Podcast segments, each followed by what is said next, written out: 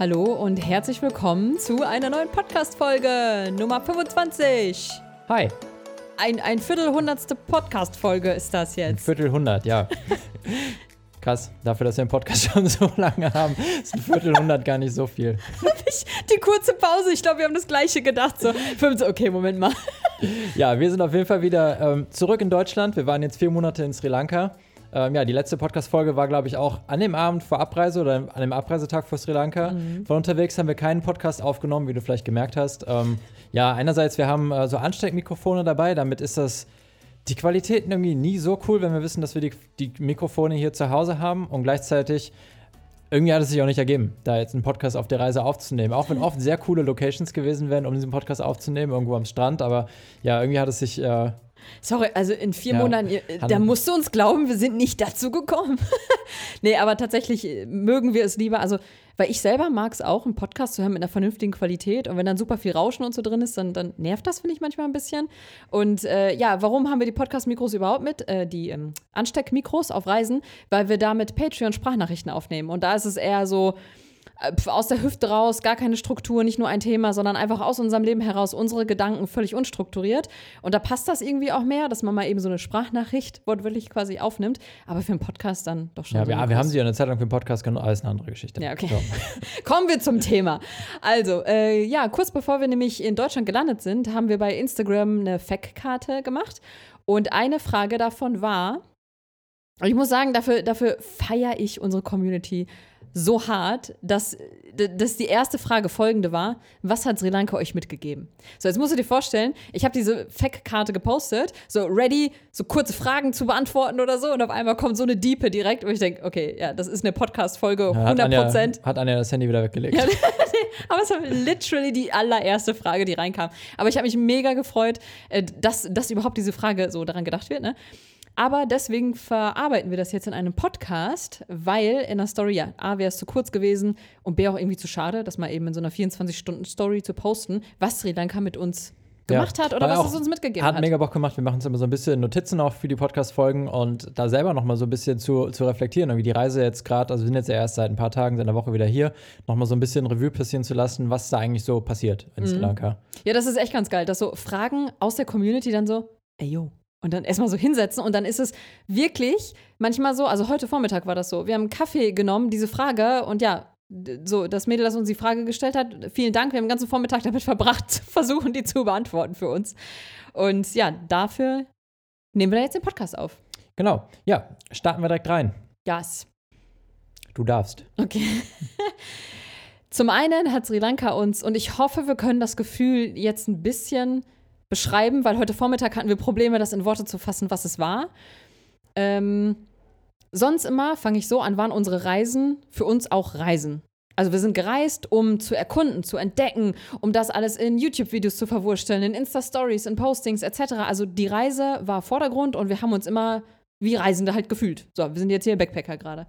Und Sri Lanka war das erste Mal, dass, dass ähm, so ein Gefühl sich so eingeschlichen hat von ja, das, irgendwie fühlt sich das gerade an, als würden wir auch einen Teil leben hier. So, damit meine ich jetzt nicht, dass wir jetzt voll local waren, ne? Also nicht so, boah, wir sind voll mittendrin, sondern einfach nur, dass wir uns die Zeit genommen haben, das Reisen und Entdecken an Prio zwei zu stellen und an Prio eins einfach mal so da zu sein und zu arbeiten, unsere Routine zu machen, ähm, jeden Morgen zum gleichen Frühstücksmenschen zu gehen und äh, die Leute kennenzulernen, drei Wochen mit ihnen zu verbringen. Also ich spreche jetzt vor allem, wer unsere Reise verfolgt hat, von Arugam Bay am Osten.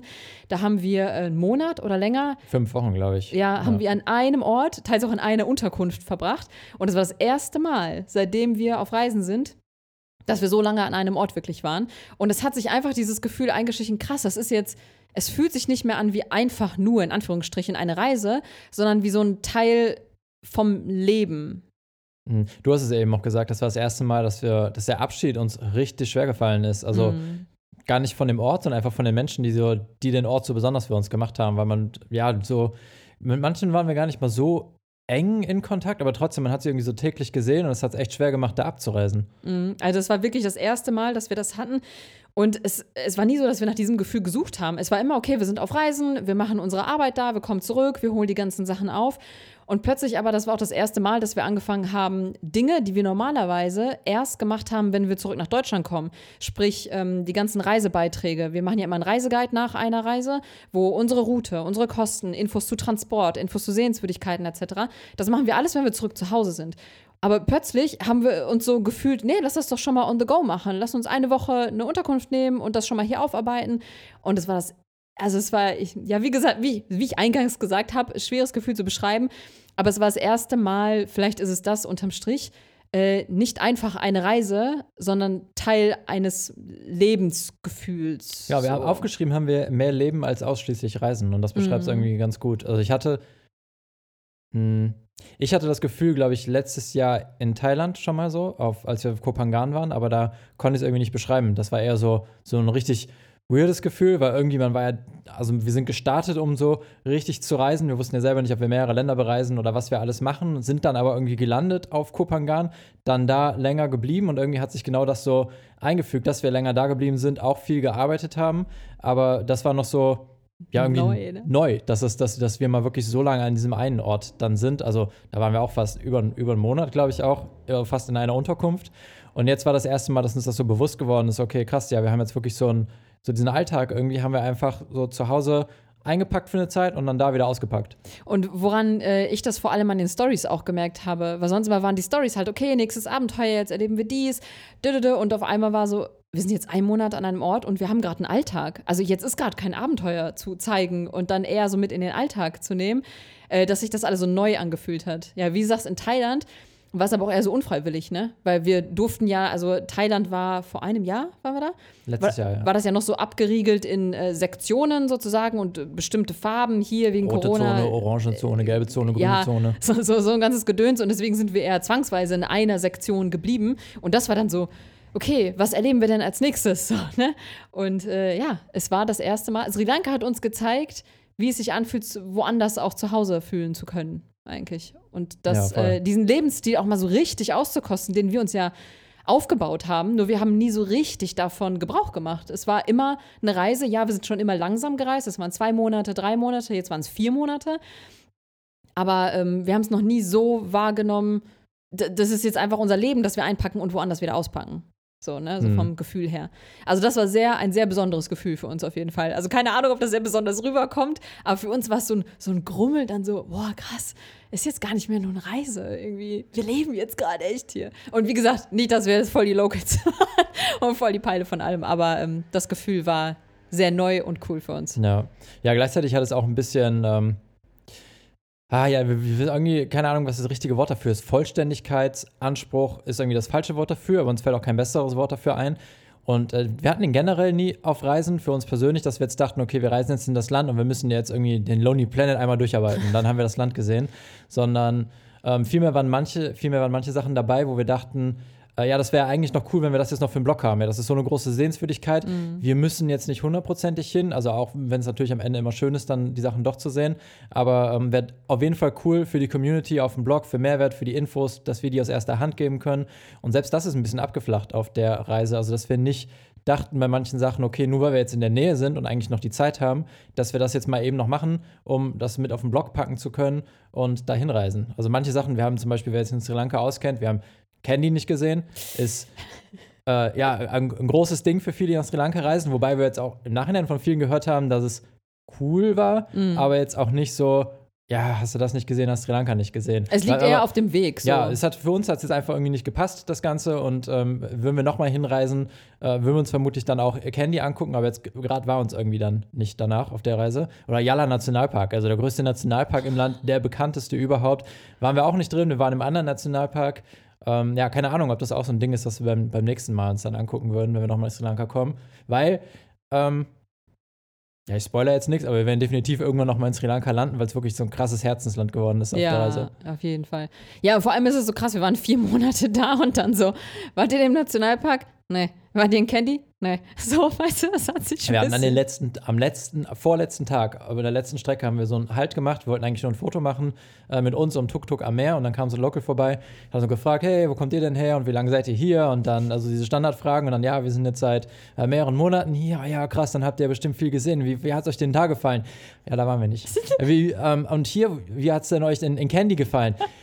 Ja, in äh, Kandy waren wir auch nicht auf der Reise. Und dann irgendwann hat er das dritte gefragt und dann habe ich einfach gesagt, ja, war super schön. Also da waren wir auch nicht an dem Ort, aber wir wollten, er war halt so super stolz auf diese ganzen Sachen, also die, die man auch so, die so typisch sind zu bereisen für die Leute, gerade wenn sie irgendwie so da unten langfahren und die Route machen. Und dann dachten, okay, komm, jetzt wollen wir ihn nicht noch enttäuschen und dass er denkt, wir haben gar nichts gesehen in vier Monaten. Ey, aber man muss auch sagen, und für jemanden, der nicht auf Sri Lanka war, ohne Witz, man denkt, das ist so eine kleine Insel eigentlich, aber wie viele Stops und Orte es da gibt, wir waren einfach nur überfordert, uns zu entscheiden, wohin wir alleine an der Südküste fahren, weil es ist nicht so, dass Sri Lanka zum Beispiel äh, Ostküste, äh, Südküste, ja, da hast du halt zwei Orte, die bekannt sind, sondern gefühlt sind da fünfzehn Orte, wo du, die du zur Auswahl hast, die alle geil, die alle bekannt sind und die alle so empfohlen wurden und deswegen da generell eine Auswahl zu treffen, war ja, schon irgendwie ja, krass, ne? Echt einfach alle super schön, also wir haben äh, nur ein paar halt selbst so richtig miterlebt, aber wir sind mit einem Tuk-Tuk ähm, so zwangsweise, weil wir halt wieder hochgefahren sind, dann zum Flughafen, haben wir alle eigentlich mal so beim Durchfahren gesehen und die ganzen Küsten, das ist echt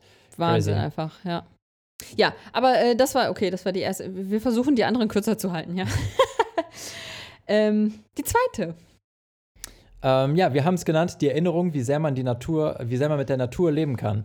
Und das war echt auch so, da hat uns Sri Lanka auch nochmal krassen Spiegel vorgehalten, ja, wie, wie das irgendwie möglich ist, wie integriert man mit der Natur leben kann. Also eine Sache ist generell immer auf Reisen, finde ich persönlich, wie heftig das ist, wie Leute mit Tieren zusammenleben, äh, mit, vor allen Dingen mit wilden Tieren, also jetzt nicht irgendwie zusammen in einem Haus, sondern einfach so in der Umgebung. Also das ist in Sri Lanka zum Beispiel, ist es für viele völlig normal, dass Elefanten rumlaufen, dass sie ihre Felder schützen müssen irgendwie vor Elefanten und gleichzeitig finden sie die Elefanten aber auch so schön und besonders, obwohl sie eigentlich jetzt keine Plage sind, aber besonders für so große Reisfelder, wenn so ein Elefant vorbeikommt, der kann mal an einem so einem Nachmittag die ganze Ernte versauen an dem Reisfeld. Und trotzdem finden sie es. Eine Bedrohung ist es eher. Eine Bedrohung, ja. Und trotzdem finden sie es immer noch super schön, dass sie mit diesen Tieren da leben. Und das ist voll was Besonderes für sie, die Elefanten auch noch so auf der Straße zu sehen.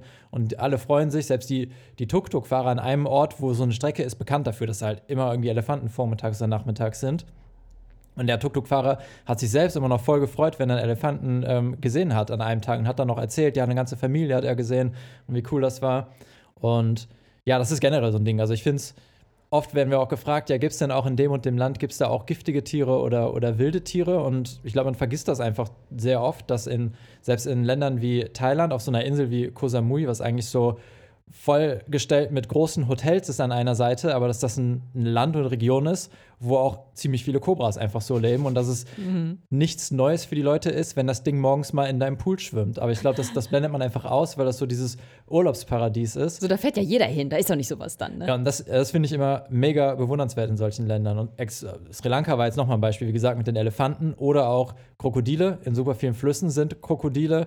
In der Lagune, an dem Strand, wo wir surfen waren, praktisch ähm, war Strand, äh, Meer, Strand und dann war die Lagune und in der Lagune haben drei bis vier Meter lange Krokodile gelebt und das war einfach so normal. Und dieser Strand war wirklich nicht lang zwischen Meer und Lagune. Das war, keine Ahnung, lass den fünf Meter lang gewesen sein und man wusste, okay, dahinter können Krokodile sein.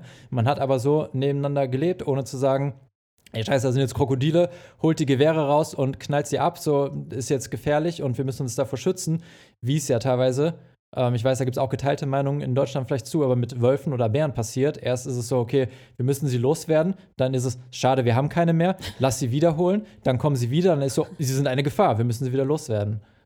Aber wa- warum würdest du sagen, dass gerade Sri Lanka dir das gezeigt hat? Weil zum Beispiel Costa Rica war ja auch krass, ne? Also glaub, mit Krokodilen und all sowas. Das war ja auch heftig. Aber wa- warum gerade? Ich glaube, weil wir in ähm, Costa Rica war auch krass, wie man generell Oder also Namibia, ey, genau so, ne? Costa Rica war ja, du gehst aus der Stadt raus und du bist im Dschungel. Also ja. war ja, das Gefühl war, alles so unfassbar grün war. Namibia, steigst ja mal aus so einem Pinkeln, pass auf, da könnten Löwen sein.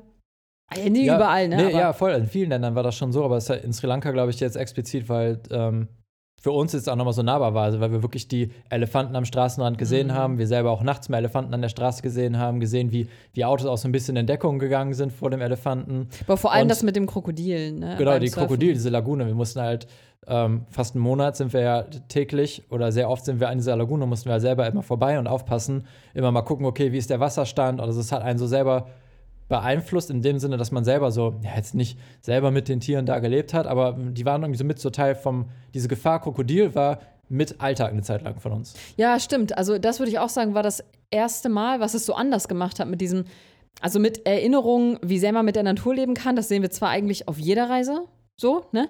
Aber so Sri Lanka war dann das erste Mal, dass wir uns zwischendurch gefragt haben, ey krass, die das ist so normal für die, dass nicht mal ein Schild irgendwo steht, weißt mhm. du? Also da zum Beispiel, wo wir surfen gehen oder wo wir surfen gegangen sind, was Daniel gerade meinte mit der Lagune, ähm, genau dort an der Stelle, wo, wo du in Kontakt kommen könntest mit den Krokodilen, genau dort ist gar kein Schild. Also es ist da einfach mittlerweile nicht. Mittlerweile schon, mit der Zeit hat nee. er eins hingelegt. Nee, ach so, hat's ja, aber ja. ein kaputtes. Irgendwo ja. lag dann kaputtes von vor Jahren.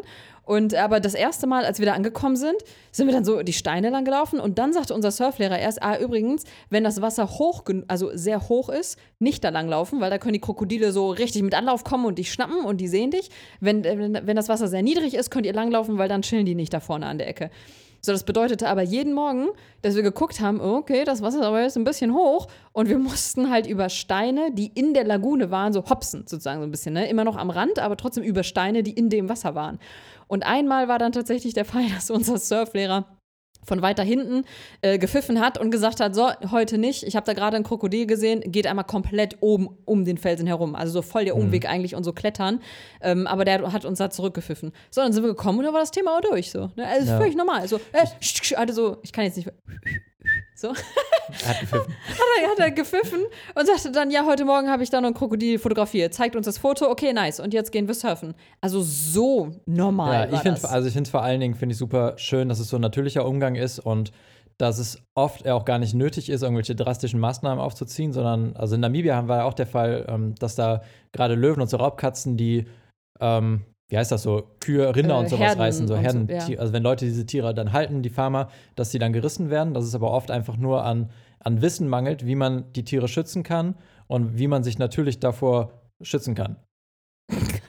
ja. Also, also es, es fehlt eigentlich nur an, an Wissen über die, diese gefährlichen Tiere, in Anführungszeichen dann, was, was das Verhalten von denen ist und wie man sich auf natürliche Art und Weise irgendwie davor absichern kann, mit denen in Kontakt zu kommen oder dass, es, dass sie überhaupt eine Bedrohung darstellen. In Sri Lanka zum Beispiel abends regelmäßig hört man so Böllerschüsse. Das ist dann einfach so zum Abschrecken, dass Elefanten so die, die Gegend verlassen, wenn sie da sind. Das als, so als kleines Beispiel. Oder wir haben äh, mal gelesen, dass Bienen, ne, schrecken Elefanten ab. Also hängt dir irgendwo so ein Bienenstock sozusagen hin und die Elefanten kommen dann nicht. Stimmt, weil die ja. riechen das oder haben halt Schiss vor den Bienen und deswegen kommen die nicht. Also, also solche Dinge, dass eher dann auf sowas zurückgegriffen wird, anstatt wow, ja, okay. Aber das war eigentlich jetzt nur ein kleiner Punkt mit dem ähm, mit der Naturleben in Sri Lanka. Äh, viel größerer Punkt ist eigentlich der gewesen, wie krass verbunden sie mit Pflanzen und Ernährung. Und Ernährung sind mit ja. der Natur. Also das, das, das kleinste und gleichzeitig größte Beispiel ist, dass wir im Supermarkt gegangen sind und da war so eine, äh, normal so eine Obsttheke, Gemüsetheke und dann war ein so eine, so eine Theke, wo Kräuter. Gewürze, Kräuter, wo Kräuter auslagen, wie so eine Salatbar sah das eigentlich da aus, die verschiedenen Kräuter und oben waren dann überall Bilder davon mit dem Namen und unter jedem Ding stand drunter, was das für gute Wirkung oder heilende Wirkung für den Körper hat. Und das ist krass, also habe ich noch nie irgendwo in, in Deutschland gesehen. Keine Ahnung, ob es das vielleicht in so, in Anführungszeichen, Öko-Supermärkten oder sowas gibt, also in so, in so Bio-Läden oder so. Aber auf jeden Fall findest du es nicht in so einem normalen Supermarkt. Und wir waren da einfach, das war wie so ein Discounter, wo wir da drin waren eigentlich. Ja, es war echt ein recht großer Supermarkt sogar, ne? Und dann war, stand da wirklich, dieses Kraut äh, gut für Blutdruck, gut, gut für Haut, äh, gut gegen Sehschwäche oder wenn du die und die Krankheit hast. Und dann steht das da alles einmal so erklärt wie so ein Lexikon, wonach du dann einkaufen gehen kannst. Und dass das so recht normal da in dem Alltag ist. Also wir hatten äh, einen Restaurantbesuch, saßen wir da. Und man bekommt viel Curry mit so Blättern, mit so ganzen Blättern. Na, hat Anja nicht aufgegessen. Ja, ich wusste einfach nie, ne? Also wie oft haben wir mal so ganze Blätter bei uns im Essen hier und so. Und ich war mir einfach nicht sicher, okay, ist das jetzt einfach nur ein Gewürz oder esse ich das jetzt komplett? Ich war mir einfach unsicher. Und dann habe ich die Blätter so rausgepickt, gesagt, okay, danke, dass du gewürzt hast, liebes Blatt, aber ich, ich tue dich mal beiseite, weil ich weiß nicht, ob ich dich essen soll, so, ob es zu krass ist sonst. Ja, und dann habe ich es beiseite gelegt und dann kommt auf einmal ähm, der Typ vom Restaurant, guckt auf meinen Teller und sagt, wie, du hast die Blätter nicht gegessen, die sind aber gut für X Y. Und dann fing der wieder an, mir die gesundheitlichen Aspekte als Pluspunkt zu sagen und hat gesagt, wenn ich wiederkomme, hast du das aufgegessen. Weißt du? Aber überhaupt, wann hast du mal das letzte Mal gehabt, dass du in einem Restaurant saßt und es kommt ein Kellner und erklärt dir, warum du welches Kraut am besten essen solltest, weißt du? Und das war halt regelmäßig so. Auch wenn wir mal Kopfschmerzen hatten oder wir gesagt haben, auch die, die Hitze macht uns zu schaffen oder sonst was, kam nie, ah, hier ist mal eine Paracetamol oder hast du mal hier die Tablette genommen, sondern die kam mit Gewürzen. Haben, oder Balm. Hast, ähm, Balm, genau. Hast, hast du denn Balm für die Kopfschmerzen? Das ist ja, es gibt in Sri Lanka auch so ein, ja, wenn du nun schon in Thailand warst oder generell, aber man kennt es, glaube ich, auch so vom D M hier, also Tigerbalm und sowas Ähnliches gibt es da auch. Das ist da ein Ayurvedic-Balm in Sri Lanka. Und das, also ich würde jetzt sagen, das dass es recht natürlich ist, das Ganze. Also es ist jetzt nicht keine große Chemiekeule, hoffen wir. Nee, nee, es sind ätherische Öle. Ja. Und das, äh, dass man sich das dann ähm, so gegen die Schmerzen dann aufträgt oder aufschmiert, das ist völlig normal, ist sowas dann im Alltag zu haben. Ja, und da, auch ein Tee. Es gibt einen bestimmten Tee, der überall, den findest du wirklich in jedem Kiosk einfach, so wie eine Tomapyrin sozusagen oder irgendwas gegen Kopfschmerztabletten, ähm, haben die da so einen Tee, das ist eine Gewürzmischung, was nicht als Teebeutel ist, sondern wirklich eine Gewürzmischung in einer kleinen Tüte. Die Tüte reißt du auf, machst das Dingens. Und das sind fünfzehn verschiedene Gewürze, die äh, gut fürs Immunsystem sind. So, und als wir dann auch mal gesagt haben, boah, heute haben wir irgendwie so einen Schlappen, dann ja, trink direkt den Summerhand-Tee. So, und das ist so völlig selbstverständlich für die erst zu natürlichen Mitteln zu greifen, als zu sagen, äh, ich habe da eine Tablette. Oder ja, geh zur Apotheke, die Tablette hilft. Eine Sache, ich würde es gerne als Surfunfall verkaufen, aber eigentlich bin ich nur nach dem Surfen, habe ich mich in einem Rucksack gebückt und habe meinen Kopf vor so einen ähm, vor so einen Ast gehauen. Und der Surflehrer war noch da, hat das gesehen und bevor ich überhaupt irgendwas realisieren konnte, hatte ich schon seinen Daumen auf dem Kopf drauf, weil ich hatte mir dann so einen kleinen Cut am Kopf geholt und sein Kollege war gerade schon dabei, irgendwas von so einer Palme abzuschaben und die haben mir direkt irgendwas dann auf den, auf den Kopf drauf gedrückt. Bevor ich überhaupt wusste, was überhaupt los ist. Aber alle, vor allem, ich glaube, du hast das gar nicht mitbekommen. Du hast dich äh, gedingst und wirklich instant alle Leute, die da waren, also die Einheimische waren, ne, wumm, äh, laufen rum. Und ich denke mir nur, was, was machen die da an diesen die, Blättern? Die anderen Touristen, oh, ja, das weiß ich noch. Stimmt. Die standen einfach nur völlig perplex und die, und die Locals liefen, wie gesagt, so an so Blättern rum und ich dachte, was, was machen die da, was kratzen die da ab? So, und dann bist du wieder eingeschaltet sozusagen, also nicht, dass du ausgeschaltet warst, aber das hast du, glaube ich, gar nicht gesehen, wie wirklich instant nee, alle los, ohne sich abzusprechen, alle wussten sofort, was Krass. Zu tun war, ne? So. Ja, und am, am Ende haben sie mir dann von äh, Kokospalm, von dem Blatt, von außen gibt es so ein, wie so ein weißes Pulver, was man so abschaben kann und das kann man auf Wunden drauf tun und das sorgt einmal dafür, dass äh, kein Witzig, es sieht aus wie Dreck, aber es sorgt dafür, dass kein Dreck reinkommt. Es desinfiziert die ganze Wunde und gleichzeitig sorgt es dafür, dass die Wunde schnell austrocknet und sich so, also wie so eine Kruste drüber bildet und die ganze Wunde verschließt. Schneller verheilt alles. Und es ist also super crazy gewesen, weil das war nach dem einen Tag, hatte ich eine richtige Kruste dabei. Die Wunde hat schon angefangen zu verheilen und so am zweiten Tag war so alles gut. Also es war ja. Hatte kaum irgendwelche Probleme damit. Und dann, Anja hatte auch ein offenes Knie. Sie ist beim Surfen einmal, sie hatte wirklich einen Surfunfall. Ja, nämlich so, nämlich. Äh, da haben wir es auch drauf getan. Das hat auch mega gehalten. Und ähm, es ist viel, viel schneller verheilt als, als vorher. Ey, über Nacht sogar. Also wirklich mal als Hack. Wir wollten uns auch mal so eine Notion-Seite machen, wo wir uns all solche Sachen mal aufschreiben. Wenn du eine Wunde hast, von einer Kokospalme, äh, wenn das Blatt anfängt, ganz am Anfang, da sie- sieht man so, so weiße Punkte, weißes Pulver und das kann man mit dem Daumen abschaben und wenn man das drauf macht, das ist das, was so gut hält. Und wirklich, wir dachten so, ja, wie soll denn das halten? Und ich hatte es über Nacht auf meinem Knie. Es ist nicht abgefallen. Und als ich es dann irgendwann beim Duschen abgemacht habe, war die Wunde schon so zugemacht. Also es unterstützt die Heilung einfach so rapide. Und ich habe das auch gegoogelt. Und äh, das stand in einer P D F, die irgendwelche uralten Heilungsmittel vorgestellt hat. Ansonsten findet man das echt nicht bei Google, ne? Also entweder war ich zu doof zu googeln, habe ich auf Englisch und Deutsch gesucht und du findest diese Info nicht, aber es stimmte einfach. Also total krass, nur auf dieser einen P D F. Krass, ja. Und ähm, Aber das, das Ding war halt, dass das alle wussten sofort. Nicht nur einer, der sich halt auskennt mit Natur und was heilt. So, weißt du, fall mal hier irgendwo in den Wald auf den Dingens, will ich mal wissen, wie viele Freunde, die dabei sind, sofort wissen, so zu welchem Baum sie rennen müssen, um welches Harz zu nehmen, dass die Wundheilung unterstützt. Ja, vor allen Dingen hier gibt es ja sicherlich auch so Sachen, wenn man bei uns im Wald geht, ja, das irgendwie, dass die ja, dafür eben gut sind. Und da, das ist irgendwas, wo ich, würde ich gerne mal sowas wie so einen Crashkurs belegen, mit einfach den wichtigsten Sachen, dass man die weiß und in der Wildnis findet, wenn man irgendwie ein Problem hat. Finde ich mega interessant, das ganze Thema. Oh, fällt mir ein, ich habe mal ein Meme gesehen. Ähm, da waren ganz viele Markenlogos ja, und rechts daneben ganz viele Kräuter und Blätter. Und dann stand da, ähm, was, was davon kannst du benennen? Und klar, Nike konntest du benennen, McDonald's hin und her, Puma, keine Ahnung. Und rechts daneben so Kräuter. Ja, so, ne? Keine Ahnung. Kokos. Kokosbäume kann ich erkennen, so. Aber ähm, ja, das war einfach. Also so krass hatten wir es, glaube ich, noch in keinem Land. Also wir hatten es immer natürlich, wenn man auf Reisen ist. Man ist im Dschungel, man hat einen Guide und der kennt sich dann aus. Das ist für diese Stiche, das ist sehr heilend da und dafür. Aber es war halt ein Guide im Dschungel ähm, und du lernst da die Sachen, aber einfach so im ganzen Land verteilt. Das, so, ja, das, du, das war so krass. Das ist ne? überall. Irgend so ein Typ in einem Laden war mal, der hatte dann gefragt, wenn wir eine Kokosnuss haben wollen. Haben gesagt, nee, wir haben selber gerade noch eine zu Hause, brauchen wir gerade nicht. Und dann, ja, kein Problem. Äh, dann einfach, wenn die, wenn die leer sind, kommt ihr vorbei. Aber denkt dran, äh, vormittags trinken, nicht nachmittags. Wir Locals trinken auch nur vormittags, weil da hat es die beste Wirkung, auch für den Körper. Einfach so im, im Vorbeigehen droppt er dann irgendwie seine, seine ja. Weisheiten über die Ernährung. Ja, sagt, sagt dann, was das mit dem Körper macht und warum es nicht gut ist, die nachmittags zu trinken, was das wieder mit dem Körper macht. Und wir gehen da raus und denken, alle wissen einfach Bescheid. So. Ob der Kioskmann, ob im Supermarkt, ob der Restaurantbesitzer oder unser Surflehrer in Arugam Bay. So, alle wissen direkt, äh, so wie was am besten heilt. Also, mhm. das war abgefahren, wirklich zu sehen, wie ja, immersed das in das Ganze ist. Und ne? das zu dem Beispiel, was du eben gesagt hast mit den Restaurants hier in Deutschland, also keine Ahnung, welche Kellner oder Besitzer so von Herzen sagen könnten, das Essen, was ich habe, ist gesund. Also die, die wirklich zu dir rausgehen würden und dann sagen, ja, ich, ich habe das und das jetzt hier reingetan, weil das hilft dir in dem und dem Punkten. Also ich, mhm. keine Ahnung, jetzt so eine, ähm, ja, fällt mir jetzt gerade auch kein, kein Gericht ein. Aber ähm, ich glaube jetzt nicht, dass selbst bei den besten Italienern oder so, wenn du da hingehst, dass er dann hinterher rausgeht und sagt, ja, ähm, die, die Pizza habe ich jetzt übrigens deshalb belegt, damit es deinem Herzen besser geht. Ja, das war wirklich einfach, einmal, einmal weiß ich auch noch, haben wir einen Curry bestellt, so einen Kürbiscurry.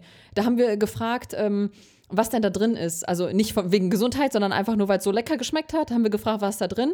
Und der hat gesagt, ja, das ist mit Kürbis gemacht. Übrigens äh, ohne Pestizide, ohne Chemie, frisch vom Dingens. Also, dass sie das auch noch betonen, dass denen das so wichtig ist, dass es eine gute, gesunde Ernährung ist, die du da bekommst. Also, mhm. Hammer. Und wir waren jetzt das nicht haben. in fancy Restaurants, wo jetzt nur so ey, ne, ähm, Ayurveda, krass, keine Ahnung was, Restaurants, sondern völlig normale Restaurants, einfach wo wir waren. Ja. Super also das heißt spannend. Jetzt unterm Strich nicht, dass alles, was du in Sri Lanka isst, halt mega gesund ist und nur zu deinem Besten ist. Also definitiv gibt es auch äh, ungesündere Sachen da. Aber, aber das, dann wissen sie es. Dann, dann wissen sie es, genau. Aber das äh, generell schon weit verbreitet ist, was, was eine, eine gute oder was eine gesunde, bewusste Ernährung ist. Mhm. Das ist und einen Gedanken möchte ich hier noch droppen, das fand ich mal spannend, das habe ich bei Instagram auch gelesen, dass es so interessant ist, dass man sagt, Ähm, man sagt ja die Schulmedizin, also du hast Kopfschmerzen, du nimmst Tomapirin oder du hast eine Wunde, nimmst du irgendwas, bla bla bla. Und man sagt dann ja Alternativmedizin zu Kräutern. Und da hat jemand gesagt, können wir mal kurz klären, was zuerst da war? Warum sagt man eigentlich zu Kräutern, dass das die alternative Medizin ist, obwohl doch Pharma und Chemie später erst kam? Eigentlich ist Pharma ist die Alternative, das, was chemisch irgendwie hergestellt wurde. Und die Kräuter waren zuallererst da. Damit hat man das damals gemacht. Aber witzig, dass das so als alternativ dargestellt wurde. Und da hatte ich das Gefühl, war es andersrum. Die allererste Medizin war dann, hey, hast du Kräuter, hast du Balm, hast du ätherische Öle, geh zur Ayurveda-Massage. Und das zweite war dann, ansonsten, da ist eine Apotheke. Mhm. Und nicht andersrum. Macht die Lobby gute Arbeit. Ja, oh scheiße. äh, ja, und da wären wir eigentlich auch schon bei dem nächsten Äh, Ayurveda generell, also dass wir, Sri Lanka hat uns eigentlich beigebracht, was Ayurveda heißt und ich fand es vorher schon sehr spannend, also ich bin in einem gewissen Podcast, bin ich schon immer so darüber gestolpert, was Ayurveda heißt, wie das bedeutet, die Doshas, die verschiedenen Typen und so weiter, aber es war das erste Mal natürlich, dass man so umgeben war davon und ich wusste nicht, wie sehr umgeben man davon sein kann, also wie holistisch und ganzheitlich Ayurveda ist, wie gesagt, von Ernährung über Massage, über, klar, ne, Kopftypen, Routinen und so weiter und das war ja das erste Mal, dass wir eine Ayurveda-Analyse auch bekommen haben, äh, direkt in unseren ersten Tagen eigentlich in Sri Lanka. Und das war mega spannend, ähm, wieder ein neues Konzept eigentlich kennenzulernen. Voll, ja. Also direkt am Anfang haben wir es gemacht. Das war noch im äh, Quarantäne-Hotel war es, äh, war ähm, eine Yoga-Lehrerin, die auch Ayurveda-Teaching oder Consultant äh, war. Und mhm. sie hat mit uns dann so eine Auswertung gemacht. Das ist dann so ein Fragebogen, den man durchgeht, wo es äh, generell auch so ein paar Gewohnheiten im Alltag angeht und auch so ein paar alltägliche Lebenssituationen oder Einstellungen, äh, was man vielleicht für Probleme hat, ähm, sei es mit dem Körper oder auch mental. Und darauf wird dann hinterher so ein, so ein Profil erstellt und sie kann dann deinen Ayurveda-Typ rausfinden. Mhm. Nennt man das Typ, ja, ne? Ja, ja. ja.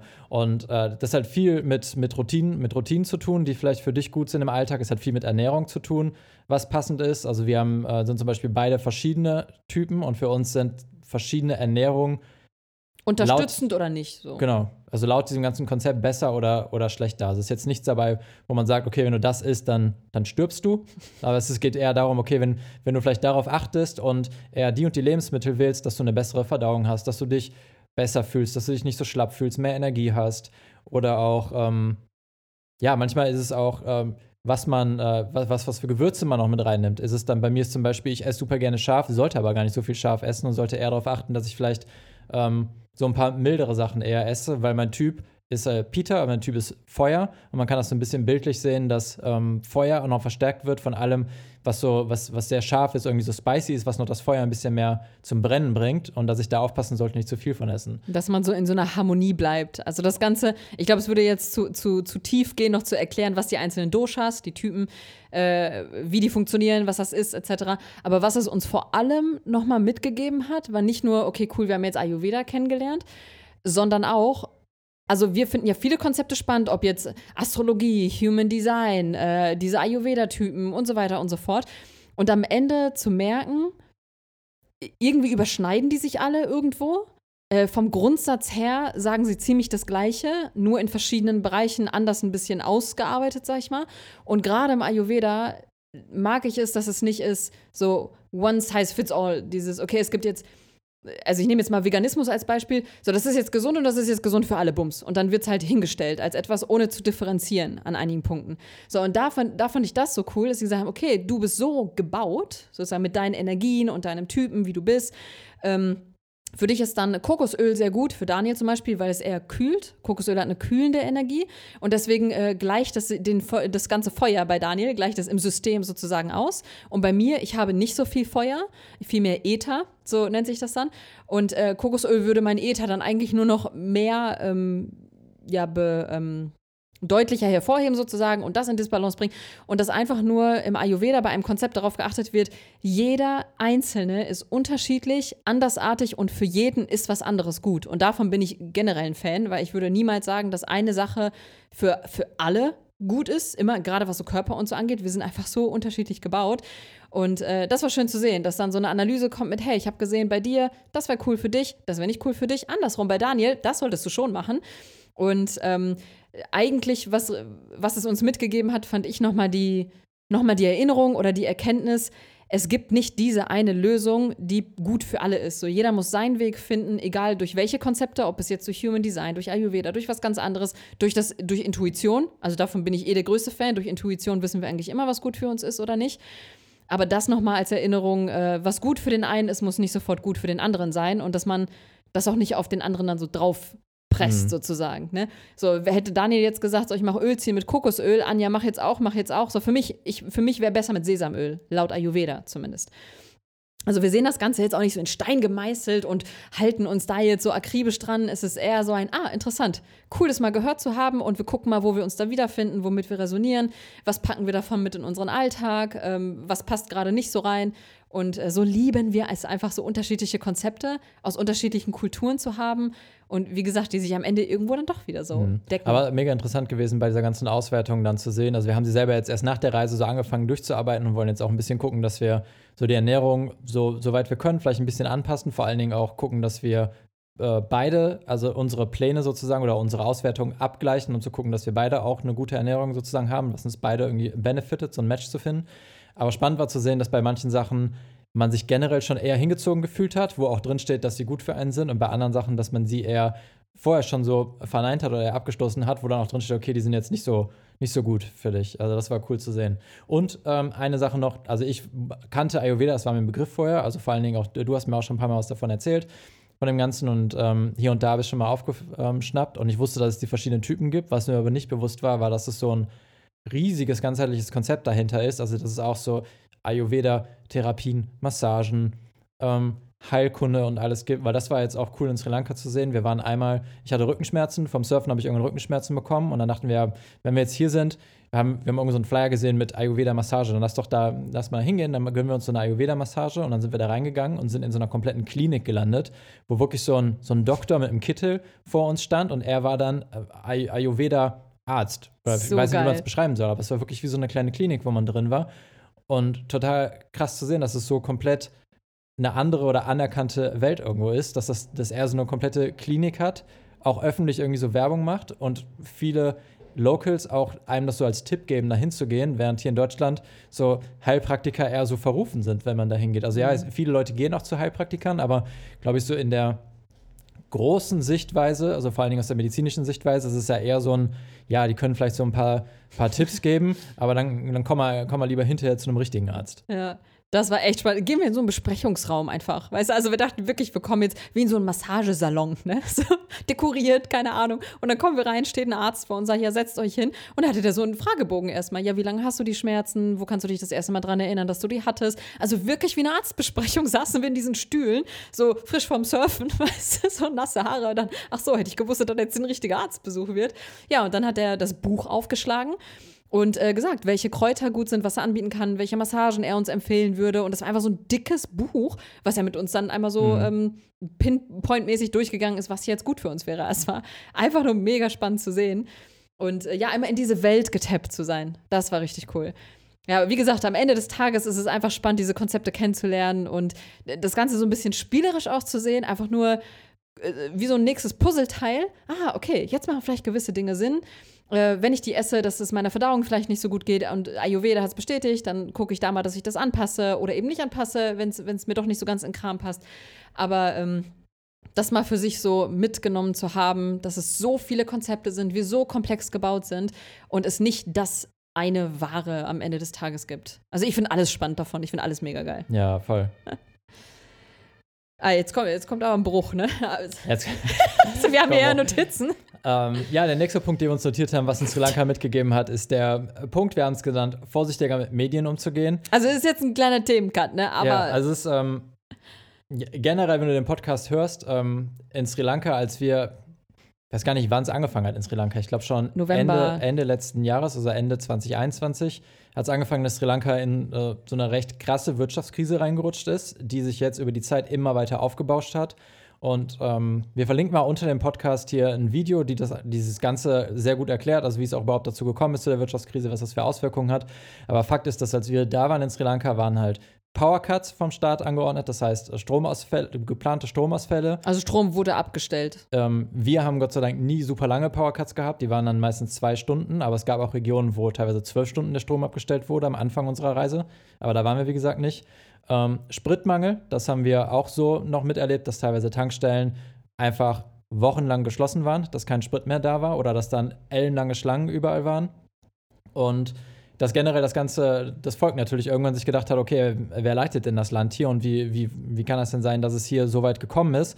Und sie natürlich nicht so amused darüber waren und dann angefangen haben, Proteste zu veranstalten. Ähm, vor allen Dingen in, in der Hauptstadt hat sich das alles abgespielt, die auch hinterher, ähm, ja, wie sagt man, das ist das dann auch irgendwann wurde die Stimmung auch mal ein bisschen angespannter bei diesen Protesten. Ja, es waren halt krasse Demos. Krasse ne? Demos, ja. Und also die halt Leute hatten keinen Strom, keinen Sprit und so. Die, die Währung hat an äh, Wert verloren. Inflation, ja. Inflation, genau. Und dann sind die halt auf die Straße gegangen. Gab es halt eine Demo. Genau. Und das hat halt so weit geführt, dass hinterher auch der Präsident dann zwangsweise sozusagen zurückgetreten ist, aus dem Land geflohen ist. Und kannst du im Prinzip alles nachlesen. Aber das war alles in der Zeit, wo wir da waren. Und es war interessant zu sehen, wie die Medien in Deutschland über das Ganze berichtet haben, weil vieles von dem, was in Deutschland so berichtet wurde in den Medien, wir halt ganz anders wahrgenommen haben in Sri Lanka. Also wir wollen nicht sagen, dass es falsche Berichterstattung war, das Ganze, das Ganze und gar nicht. Das hat alles schon so stattgefunden, wie sie es da gezeigt haben.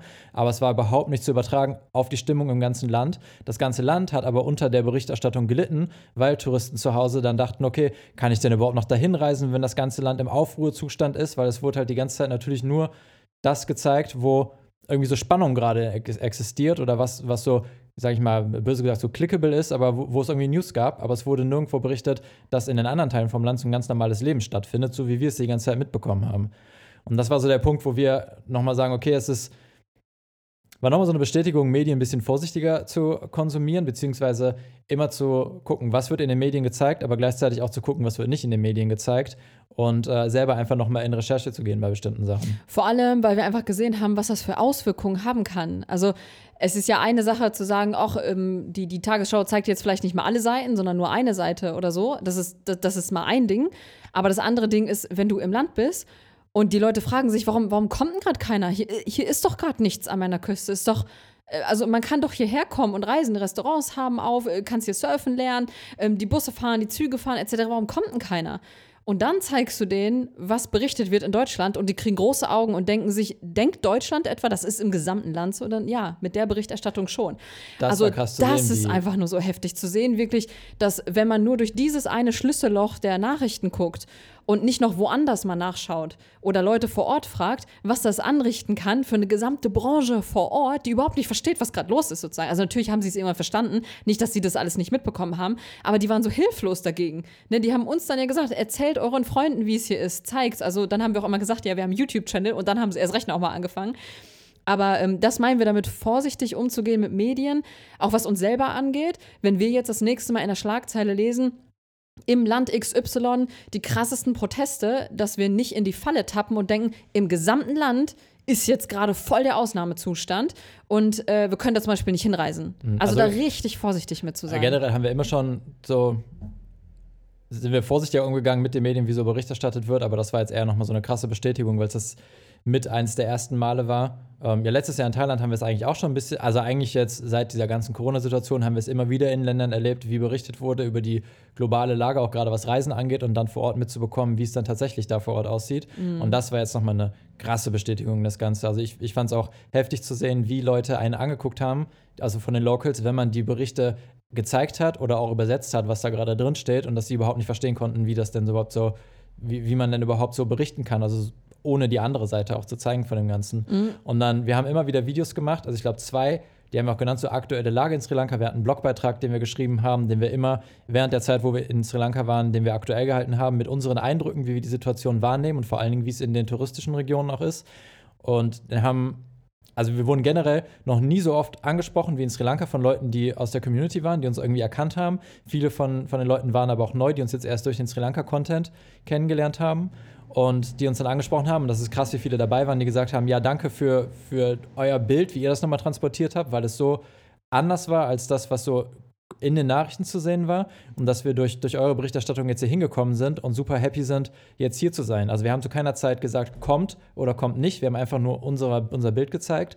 Aber das hat vielen halt geholfen, um zu sagen, okay, ja, so schlimm ist es ja gar nicht, wie es dargestellt wird. Wir können ja kommen und können reisen. Und vor allem ist es ja auch nochmal ein Unterschied, ob, ähm, also schlimm für die Einheimischen, natürlich war, war die ganze Situation an sich schlimm, mit der Inflation, mit der Währung et cetera, aber es ging ja eher um, ums Reisen, um Tourismus, um die Branche Tourismus, ne? Und aus dieser Sichtweise äh, war, also wir, jetzt können wir das sagen, ne? Nach vier Monaten, wir haben nicht einen einzigen Protest gesehen. Wir ja. haben nicht eine einzige Unruhe gesehen, gar nichts davon. Wir haben Powercuts mitbekommen, die waren ähm, zwei bis drei Stunden vielleicht am Tag, aber auch über den Tag verteilt. Äh, wir haben volle Tankstellen gesehen, gerade gegen Ende war es auf jeden Fall ja. sehr krass, aber es war nie so, dass es keine Möglichkeit für uns gab, äh, mit dem Bus oder mit dem Zug oder so noch weiterzufahren. Also das Reisen an sich war noch möglich. Und das war einfach, also es hat sich teils auch wirklich hilflos angefühlt und äh, je nach Stimmungslage bei mir wurde ich auch sauer darüber, manchmal was für Nachrichten wir bekommen haben. Ich war nicht sauer auf die Nachricht an sich, sondern einfach nur, dass das Bild transportiert wurde, dass Leute uns geschrieben haben, ähm, ja, ich, ich komme jetzt nicht, weil es ist ja halber Kriegszustand. Eine, boah, wir haben eine Nachricht bekommen, wo tatsächlich jemand das Wort Bürgerkrieg in den Mund genommen hat und gesagt hat, ja, wie ist es denn gerade im Bürgerkrieg zu reisen? Wo ich dachte, boah, ich, ich wünschte, ich hätte einmal so rausposaunen können in ganz Deutschland, Leute, so informiert euch, euch an mehreren Stellen. Und deswegen einige, die haben das auch gesehen, hey, dann stimmt ja gar nicht, was, was berichtet wird. Wie Daniel gesagt hat, es stimmte, es war nur ein Nadelöhr. Es war ein Schlüsselloch, durch das diese Nachrichten geguckt haben, weil am Ende sind Nachrichten auch politisch gesteuert. Irgendwer steht da auch immer noch hinter. Die haben bestimmte Interessen, bestimmte Dinge sollen gezeigt werden, sollen nicht gezeigt werden. Und das darf man einfach nicht vergessen, mhm. bei, gerade bei Medien. Ne? Ich weiß nicht, vielleicht wenn du ähm, die Berichterstattung so mitbekommen hast und jetzt nicht vorhattest, nach Sri Lanka zu reisen, wirst du dich vielleicht fragen, ja, das war ja gar nicht so, so heftig dargestellt, das Ganze, das waren ja eigentlich nur die News. Ähm, weil das haben wir jetzt auch schon aus, aus Familie haben wir das mitbekommen, dass gesagt wurde, ja, so, so weit ist das gar nicht in den Medien verbreitet. Ähm, ja, es ist richtig, ähm, aber gleichzeitig, man sieht es ja in dem Moment, wenn man reist und sich mit dem Land auseinandersetzt, liest man diese Berichte, die vielleicht so an einem vorbeigehen und man hört einfach, in Sri Lanka ist das und das los, liest man sie nochmal anders, weil man sich ja gerade mit dem Land beschäftigt und wirklich in Planung ist und dann wirklich auf die einzelnen Details guckt, was es dann nochmal so viel, viel schärfer die Berichterstattung macht. Und dann, ja, es ist, wie, wie Anna gerade nochmal gesagt hat, es war alles richtig, aber es war halt unvollständig in dem Punkt, dass man einfach so eine Angst vor dem Land versprüht hat. Also das, das war wirklich abgefahren zu, zu sehen. Und wir wussten manchmal auch nicht, was, was für eine Balance finden wir jetzt zwischen, oh, am liebsten würde ich diese Schlagzeile jetzt nehmen und einfach mal sagen, boah, könnt ihr mal bitte sagen, das ist eine Stadt. Das ist ja wirklich so, als würde man sagen, in Berlin sind jetzt Proteste und Leute aus Amerika sagen, nee, also nach München fahre ich jetzt nicht, weil ich habe gehört, in Berlin, da ist, da ist eine Demo, so ungefähr. Also natürlich war es in Sri Lanka, es hat das ganze Land betroffen. Es ist eine heftige Wirtschaftskrise, es war nicht einfach nur eine Demo, aber dennoch können wir rückblickend sagen, es war hauptsächlich in den Großstädten.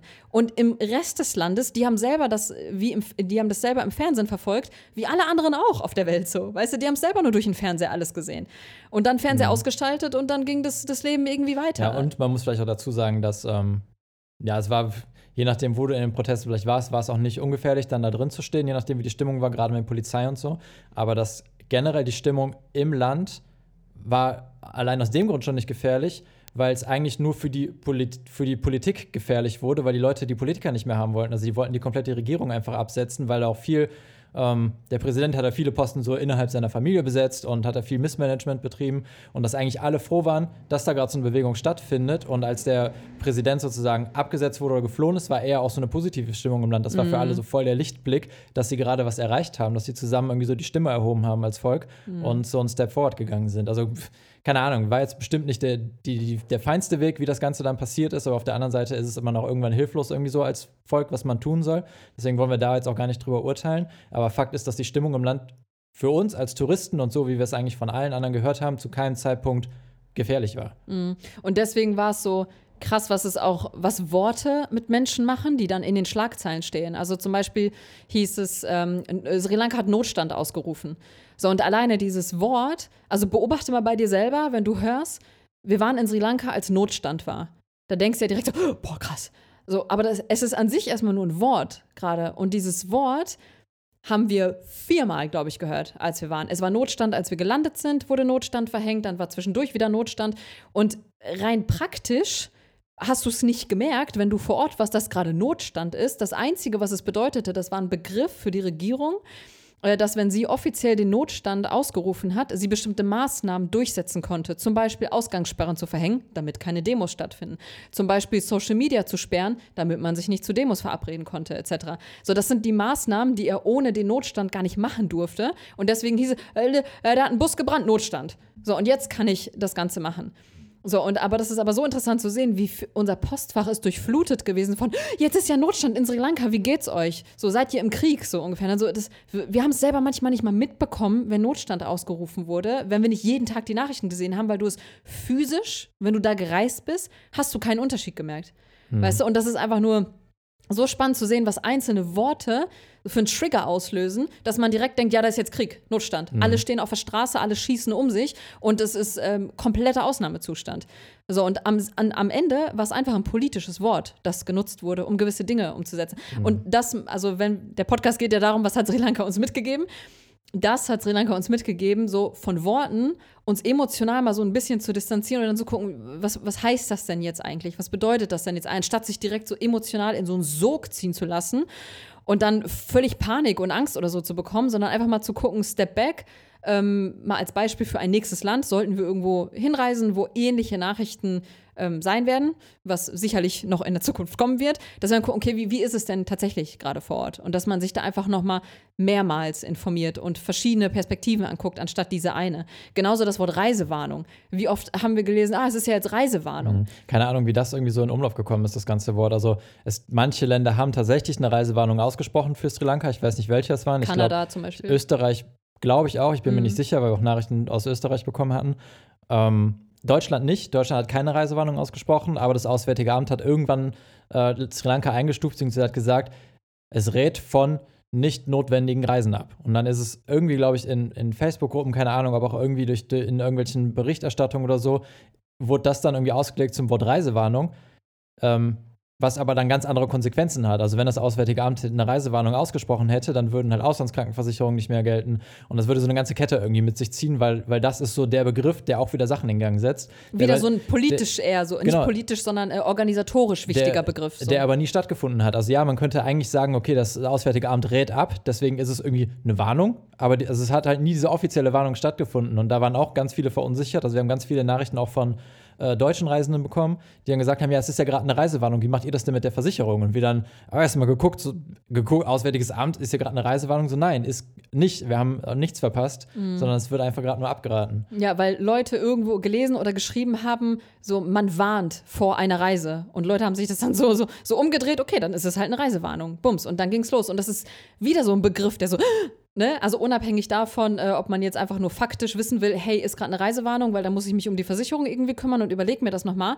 Aber vielmehr macht es ja emotional was mit den Leuten. Ja. Genau, also die Nachrichten haben sich nicht nur auf unsere Versicherung bezogen, sondern generell, Leute, es wurde gerade eine Reisewarnung ausgesprochen, wollt ihr jetzt nicht mehr ausreisen? Und wir dachten, äh, hä? Also, weißt du, was ich meine? Und mhm. wieder nur so ein Begriff, der in der Schlagzeile oder irgendwo mal aufgeschnappt wurde. Und da möchte ich zumindest, das hat es mir so, so sehr gelehrt, ich möchte demnächst, wenn ich sowas in Schlagzeilen lese, so kurz durchatmen, hey, was, was heißt das eigentlich? Lass da mal gucken, lass mal genauer lesen. Und ähm, ja, wie gesagt, sich nicht so von diesen Worten, die so emotional besetzt werden, gerade in der Zeit wie jetzt. Also da gibt es ja so viele Wörter, die, die direkt so einen Trigger irgendwie auslösen in der heutigen Zeit, dass es so ähm, schwierig ist, sich emotional davon zu lösen und einfach mal normal dann darüber zu sprechen. Aber wie gesagt, ja, Notstand, es, es fühlte sich sogar schon komisch an zu sagen, ja, hier ist Notstand, aber wir merken nichts gerade davon, als Reisende. Also immer ganz wichtig zu sagen, ne? Wir sagen nicht, dass es eine Scheißsituation für die Einheimischen ist, als Reisende. Und dann, es fühlte sich so an, als würden wir Also, weißt du, ich meine, dieses, dann schreibst du sowas. Ja, es ist Notstand, aber wir merken es nicht. Als wärst du ignorant. Aber mhm. das, so war es nicht. Wir waren, ne? Ja, ja voll. Ja, es ist gerade Notstand, wir haben eine Hörstunde. Ja, so. ja, genau. Also, ähm, die, die ganze Sache mit den Medien da auf Sri Lanka war dann nochmal sehr, sehr deutlich für uns, dass es einfach nur ein Teil eines ganz, ganz großen, großen Kuchens ist und es immer, immer in der eigenen Verantwortung liegt, dann nochmal genauer nachzugucken. Wir würden niemals sagen, ähm, ja toll, weil die Medien das und das so dargestellt haben, deswegen kommt da jetzt nicht. Nee, es ist, weil die Leute, die die Medien konsumieren, nicht nochmal kurz genauer hinten hinterher fragen oder nochmal recherchieren. Das ist, das ist ja eigentlich dann das Ding, ne?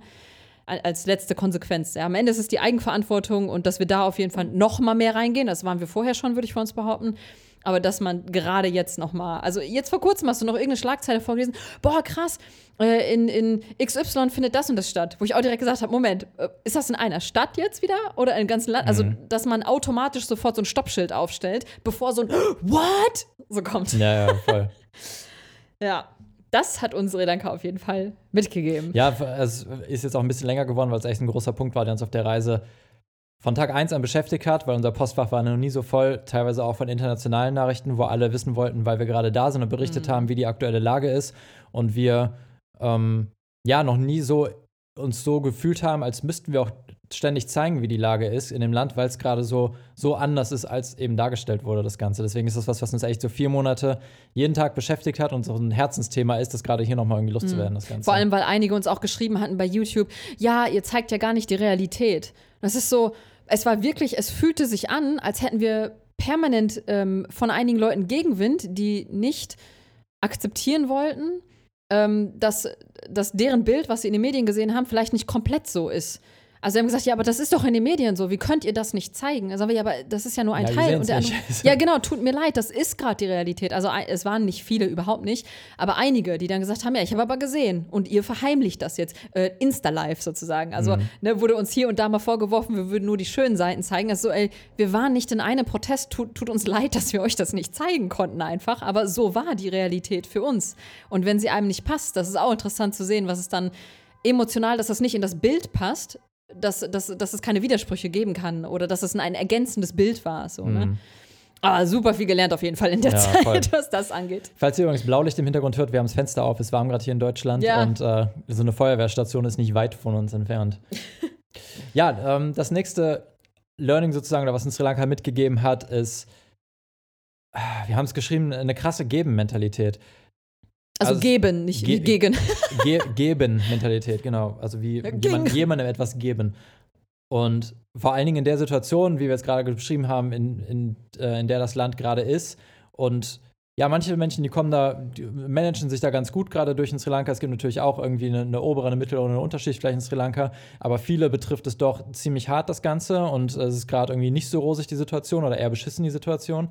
Und dass trotzdem, äh, die ganze Zeit hatten wir das Gefühl, so gut aufgenommen zu werden irgendwie in dem Land. Also ein Beispiel war zum Beispiel ein Tuk-Tuk-Fahrer, das war so fast am Ende der Reise war das, da sind wir zum Supermarkt gelaufen, es hatte gerade, glaube ich, so angefangen zu regnen oder wir sind einfach gelaufen. Und dann kam so ein Tuk-Tuk-Fahrer, hat neben uns gehalten und wollte uns mitnehmen. Und dann haben wir gesagt, nee, nee, wir brauchen kein Tuk-Tuks, weil das war für uns auch gerade so der erste Spaziergang am Tag. Wir haben vorher recht viel gearbeitet und haben uns eigentlich gefreut, zu laufen zum Supermarkt. Und dann hatte er gesagt, nee, ich möchte, ich möchte auch gar kein Geld dafür. Ihr seid Touristen, die gerade hier sind und ich möchte mich bei euch einfach bedanken, dass ihr gerade hier seid in dem Land. Und das war, ich nehme euch kostenlos mit, steig ein, komm, fahrt mit. Ja, dann sind wir doch eingestiegen, hat er uns mitgenommen und das war. Nee, wir sind nicht eingestiegen. Wir sind gelaufen, weil wir ah, nee, laufen ich, wollten. Nee, wir saßen bei einem, nee, dann, ich habe einen anderen Tuk-Tuk-Fahrer im Kopf, wo wir drin saßen. Stimmt, wir sind nicht eingestiegen. Ja. Wir haben nur kurz mit ihm gequatscht. Aber das war äh, so ein krasser Moment, weil das war eine Zeit, wo gerade die Tankstellen also extremst leer waren und teilweise über Wochen geschlossen waren. Und, und der Typ, keine Ahnung, wo er jetzt seinen Sprit gerade her hatte und dann noch sagt, okay, ey, ich sehe euch hier gerade und ich fahre in die Richtung, komm, ich nehme euch mit, obwohl ich Geld verlangen könnte, kommt einfach kostenlos mit rein. Also vor allem war es so, ähm, ich tue jetzt so, als würde ich überlegen, wie ich das formuliere, aber ich habe es vergessen, was ich sagen wollte. äh, ach ja, die Geben-Mentalität. Generell, das war so, von unserer Sicht, glaube ich, ist das so schwer nachzuvollziehen, weil es war, er hat es in einer Betonung gesagt, die nicht so war, boah, danke, dass ihr hier seid, ihr Touris, also nicht so, auf diese Art, sondern einfach so freudig, ey, geil, dass ihr hier seid. Es sind so mhm. wenig Leute hier, freut mich volle Kanne, jetzt Touris mal wieder hier zu sehen, kommt, steigt ein. Also das war so eine freudige Art auch noch und das war auch noch so krass zu sehen, wie er das dann gesagt hat.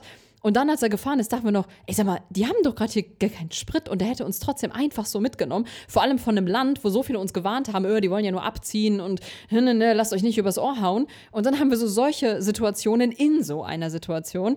Und davon haben wir jetzt nicht nur eine Situation, sondern mhm. super viele. Auch, dass man irgendwann mal zum, zum Essen eingeladen wurde, beziehungsweise gefragt wurde, ob wir nicht zum, zum Essen kommen wollten. Auch gerade unser Surflehrer hat ganz oft gefragt, ob wir nicht irgendwie bei ihm dann nochmal mitessen wollen und all solche Sachen. Also es war immer gerade in so einer Situation, wie das Land ist, trotzdem gerne zu teilen mit, mit mhm. anderen. Also, und es war also auch noch, zum, also auch nicht nur jetzt zu Touris oder so, sondern auch untereinander.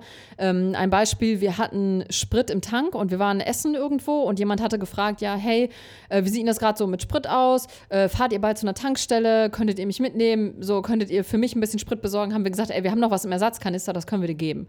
Und dann haben wir das geholt, haben wir ihm gegeben und wir dachten, das wäre halt für ihn gewesen. Und am nächsten Tag, als wir gekommen sind, kam und sagte, ja, übrigens, vielen Dank, ähm, das war für eine Freundin, die Krankenschwester ist. So, also selbst da, selbst untereinander, der hätte es locker für sich einstecken können, aber gesagt, nee, die braucht das jetzt gerade dringend da und deswegen cool, dass, dass das so über drei Hände jetzt ging zu demjenigen, der es wirklich gebraucht hat mhm. gerade. Also, dass es selbst untereinander so ein Gönnen und Geben ist. Natürlich wird das nicht überall so sein. Ihr werdet, also auch andere Geschichten wird es bestimmt irgendwo äh, geben, wo, wo es das Gegenteil ist. Aber das sind die, die wir mitbekommen haben und das ist das, was Sri Lanka uns am Ende krass mitgegeben hat. Nochmal die Erinnerung, dass selbst in so einer Situation es möglich ist, so ein Mindset zu haben. Und sogar zu fremden Leuten mhm. einfach gegenüber. Nicht nur der engsten Familie jetzt, ne, sondern Leuten, die du auf der Straße siehst, so, die im Regen gerade gehen und anhalten, ey, soll ich euch mitnehmen? Passt schon. Ja, ich glaube, dieses Geben ist auch falsch da irgendwie drin in dem Wort Geben-Mentalität. Also es ist einfach die krass die Mentalität im Land gewesen. Auch gleichzeitig, das war Ähm, normalerweise sind das so Verkäufer, es ist immer unangenehm, wenn irgendwelche Leute mit Souvenirs oder sowas kommen und dir irgendwas andrehen wollen auf Reisen. Das ist ja meistens immer so ein bisschen nervig, so wie kommt man da jetzt wieder raus aus der Nummer oder wie sagt man, dass man es nicht haben möchte oder dann geht die endlose Verhandlerei irgendwie los und in Sri Lanka war es einfach mal gar nicht der Fall. Mhm. Also selbst, so ein, selbst mit dem Strandverkäufer haben wir hinterher noch voll das coole Gespräch geführt, obwohl wir nicht mal was gekauft haben bei mhm. ihm. Und ähm, das war immer, wenn irgendeiner einem was anbieten wollte, auch wenn es gerade, auch wenn es die super touristischen Sachen waren, also irgendwelche Souvenirs, dann warst du ja, möchtest du das haben, dann hast du Nein gesagt und dann, in unserem Fall war es dann auch irgendwie klar, okay, mhm. dann, dann machen wir nicht weiter und dann war es höchstens noch ein bisschen Smalltalk, aber dann, dann war die Geschichte vorbei. Das war nie, dass uns einer stundenlang hinterhergerannt ist und irgendwas auf Teufel komm raus verkaufen wollte und das auch wieder noch mal krasser, finde ich, äh, innerhalb in der Situation, wie sie gerade herrscht. Also gerade auch noch, dass super wenig Touristen da sind, mhm. dass dann selbst die Touristen, die dann da sind, einfach in Ruhe gelassen werden, wenn sie sagen Nein. Mhm. Also, keine Ahnung, Tuk-Tuk-Fahrer genauso. Und wie ist es in anderen Ländern? Also, wie oft hatten wir es schon, dass irgendwie ein Taxifahrer zwei Kilometer hinter einem herläuft und die ganze Zeit nur ruft Taxi, Taxi, Taxi und einen mitnehmen möchte? Das war wirklich, also zwischendurch haben wir uns, vielleicht ist es nicht das richtige Wort, die Geben-Mentalität, sondern so, mir kam gerade in den Sinn, die wird schon. Mentalität, dieses ja, ja, wird schon. So, dann, dann verteilen sie den Sprit und sagen, ja, irgendwie komme ich schon an den nächsten Sprit. Mhm. Oder nein, ja, okay, irgendwie kriege ich schon das Geld dann anders. Also das, das schwang in der, sch- schwang, schwingte? Also das war in der Luft so, dieses, okay, dann werde ich schon andere Lösungen finden. Ne? So, das ja, war, also das haben wir auch so oft gehört von Hosts auch, wenn wir bei einer Airbnb oder so waren, dass einer auch sagte, ey, Tourismus wird immer hier Sri Lanka sein. Ja, jetzt haben wir gerade eine schwierige Zeit, aber wir haben Kokosnüsse, wir haben Früchte, wir können uns hier selber versorgen. Äh, anders als ihr in Europa, wenn ihr mal sowas habt, so, wo sind denn eure Felder sozusagen? Wo sind denn eure Kokospalmen und äh, ne, das ganze gesunde Zeugs, mit dem ihr euch selber autark ernähren könnt und, und leben könnt und äh, self-sustaining. Und wie gesagt, in so einer Situation sagt er dann auch, dass das, wir kriegen das schon irgendwie hin. Also wir haben schon so viel anderes. Ich glaube, daher kommt das auch, dass Sri Lanka schon so gebeutelt wurde mit ne, Tsunami hin ja, und her. Krass, was in den letzten Jahren alles passiert ist. Und das er, zu spüren in dieser Luft, das war schwer zu beschreiben. Er meinte doch auch am, am Ende noch zu uns, dass er gesagt hat, ja, dass die, dass die Leute teilweise eine richtig schwere Zeit haben, aber er nicht, also, dass sie immer noch lächeln. Dass er mhm. manchmal sich selber wundert, warum die Leute noch alle lächeln. Also vor allen Dingen hat er es auf das Beispiel mit den Tankstellen bezogen, dass er gesehen hat, dass da manche Leute irgendwie schon den zweiten Tag oder so stehen und trotzdem haben sie immer noch das Lächeln im Gesicht. Mhm. Also er war auch ein Local, der das gesagt hat. Und kacken sich nicht gegenseitig an aus Frust alleine. Also das, das hat da einfach nicht stattgefunden. Und er sagte auch, das fand ich auch voll spannend, sagte er, ja, ich glaube so, voll viele so, wenn man das in Europa sieht, da denkt man, wir stehen da alle mit so ganz traurigen Gesichtern überall, kacken uns an gegenseitig. Und gestern Abend war eine Party an der Tankstelle mit den Leuten, die gewartet haben. Also das soll gar nicht heißen, es war nicht schlimm alles, sondern vielmehr, die fucken sich ab, dafür haben sie ihre Demos und Proteste und ge- gegen die Regierung, aber sehen trotzdem, ey, wir müssen gar nicht gegeneinander gehen. Und dann, wenn wir in dieser Kacksituation sind, dann lass uns aus dieser Kacksituation für uns wenigstens das Beste machen. Angepisst sind die trotzdem, aber die haben irgendwie so beides gehabt. Und das war so krass zu sehen. Eine sagte auch, die wir kennengelernt haben, ich weiß nicht, ob du dich erinnerst, in Bambini, ähm, haben sie gesagt, dass die mit dem Tuk-Tuk unterwegs waren und die sind so gerade auf dem letzten Tropfen gefahren und haben versucht, Sprit irgendwo zu bekommen. Und da war eine Tankstelle zu. Und da hat ihn äh, Tuk-Tuk-Fahrer angesprochen und gesagt, hey, ich habe hier auch noch ein bisschen was, äh, das könnte ich teilen mit euch. Und haben die gesagt, ja, aber hast du noch, genu- hast du noch viel? Sagt dann ja auch nicht mehr so viel. Aber dann meinte er nur, entweder kommen wir beide an oder keiner von uns.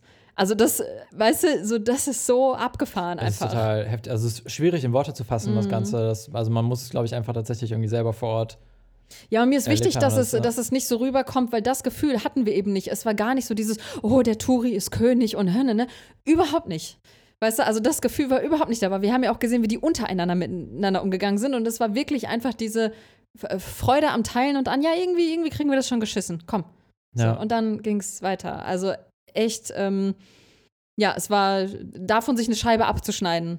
Das hat Sri Lanka uns, glaube ich, mitgegeben. So eine Scheibe davon. So nicht zu vergessen, dass es immer irgendwie schon wird und dass man nicht im Mangel denken muss, sondern in Fülle ruhig denken Voll, kann. Ja. ja, der nächste Punkt, den Sri Lanka uns mitgegeben äh, hat. Der vorletzte. Der vorletzte. Ähm, eventuell Vorbereitung auf das, was auch noch in Deutschland oder Europa kommen wird. Also das ohne irgendwie so den, den schwarzen Peter an die Wand zu malen, aber irgendwie so mittlerweile ist ja selbst diese ganze Geschichte mit Powercards, Spritknappheit, Lebensmittelversorgung, ähm, dass die vielleicht eingeschränkt ist oder hohe Inflation, das ist ja alles nicht mehr so abwegig, dass das auch irgendwie in, in unsere Länder da, überschwappt ne? oder beziehungsweise schon da ist. Also allein, ähm, keine Ahnung, wenn man sich ein bisschen die Nachrichten irgendwie der letzten Wochen oder sowas anguckt, dann ist es ja irgendwie, dass Ähm, in U K werden schon, ähm, wird schon mit Powercuts gerechnet für Anfang nächstes Jahres, wenn sich die Bedingungen nicht bessern, wie sie jetzt gerade sind oder verschlechtern sollten. In Spanien werden Klimaanlagen und äh, Lichter von Schaufenstern gedrosselt. Dann in, in Niederlande und Kanada gibt es schon große Proteste von, von Farmern wegen neuer Gesetze, die da gerade stattfinden. In Deutschland ist ja auch teilweise, dass schon warmes Wasser in öffentlichen Gebäuden abgedreht wird oder Licht ausgeschaltet werden muss. In China sind gerade Banken, die Leuten verweigern, Bargeld abzuheben. Und das sind jetzt nur so ein, ein paar Beispiele, was gerade irgendwie alles in der Welt los ist. Und es gibt auch mittlerweile nicht nur in Sri Lanka, sondern auch in anderen Ländern global gibt es äh, Proteste auch zum Thema Inflation, Versorgung. Also weil es nicht nur Sri Lanka gerade so geht, wie es denen geht. Das ist natürlich das Beispiel, was wir jetzt mitbekommen haben. Aber es sind auch andere Länder, die sich einreihen. Und was alles ja nicht unwahrscheinlich ist, dass das auch immer weiter überschwappen wird auf das Ganze, auf, auf andere Länder. Also, dass es eigentlich eine ganze Kettenreaktion so ein bisschen mit sich bringt. Und ähm, also wir persönlich rechnen einfach damit, dass sowas auch in Europa höchstwahrscheinlich sehr möglich sein wird. Und ähm, dann aber zu wissen, wie, wie ist man mit dem Mindset aufgestellt, also jetzt in Sri Lanka zum Beispiel, wie geht man damit um? Ja, jetzt haben wir da nicht gelebt, das ist natürlich nochmal was ganz anderes, aber man hat so im Ansatz mitbekommen, wie fühlt es sich an, wie funktioniert dein Kopf in dem Moment, bist du eher in der Angst, hast du, äh, bekommst du mehr Panik, wenn du merkst, oh mein Gott, der Bus fährt jetzt nicht oder ich kriege keinen Sprit mehr, wir kommen nicht von A nach B, auch noch in einem fremden Land, also nicht mal in der eigenen Heimat. Und da so für uns zu merken, okay, wie gehen wir mit der Situation um? Ähm, zum Glück haben wir es schön mitbekommen mit, diese, mit dieser ganzen Geben-Mentalität. Ich weiß jetzt nicht, ob das in Deutschland auch so wäre, aber zumindest zu sehen, dass es so möglich wäre.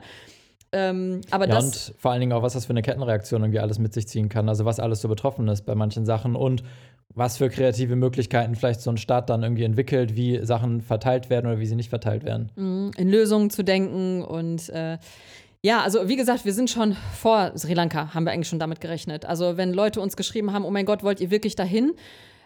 Also w- was ich jetzt sage, ist wirklich unsere persönliche Meinung. Ähm, wir glauben nicht unbedingt, dass Reisen jetzt viel leichter werden wird. Ähm, und jetzt nicht nur wegen Corona und Regelungen oder so, sondern vielmehr auch wegen der Dinge, die halt jetzt gerade dann kommen, die eine Kettenreaktion machen. Weil Sprit, also es hieß ja auch schon, dass, ähm, dass die Flüge nach Sri Lanka oder von Sri Lanka, oh, werden die Flieger genug Sprit haben, um abzuheben? Also irgendwann wird das vielleicht teurer oder weniger. Also das sind einfach nur so Gedankenspinnereien, die, wenn man sich die Nachrichten mal global, jetzt nicht nur in Deutschland oder nur Sri Lanka, sondern global anschaut, sind das alles berechtigte Fragen. Und äh, ich persönlich glaube nicht, dass es absolut nicht so kommen wird, sondern dass irgendwas davon sich sichtbar zeigen wird. Und wenn wir die Frage bekommen haben, wollt ihr wirklich nach Sri Lanka, war für mich eher so, naja, ja, bevor es in vielen anderen Ländern auch noch so wird. Weil wenn ich jetzt nicht nach Sri Lanka reise, sondern woanders hin, also dann, es wird vielleicht nicht besser im Zweifel. So, das wollten wir dann mhm. eher damit sagen. Reisen wird vielleicht nicht einfacher. Ich glaube erst recht nicht, dass es günstiger wird. Ähm, und Sri Lanka, dass es ein Einzelfall bleiben wird. Das glauben wir nicht. Das ist unsere persönliche Meinung, wie wir auf diese ganze Welt und die Entwicklung und so gucken. Und ähm, das ist einfach etwas, wo wir uns durchnavigieren und weswegen wir dann auch entschieden haben, ja, wir reisen nach Sri Lanka, weil im Zweifel wird das auch nach Europa kommen.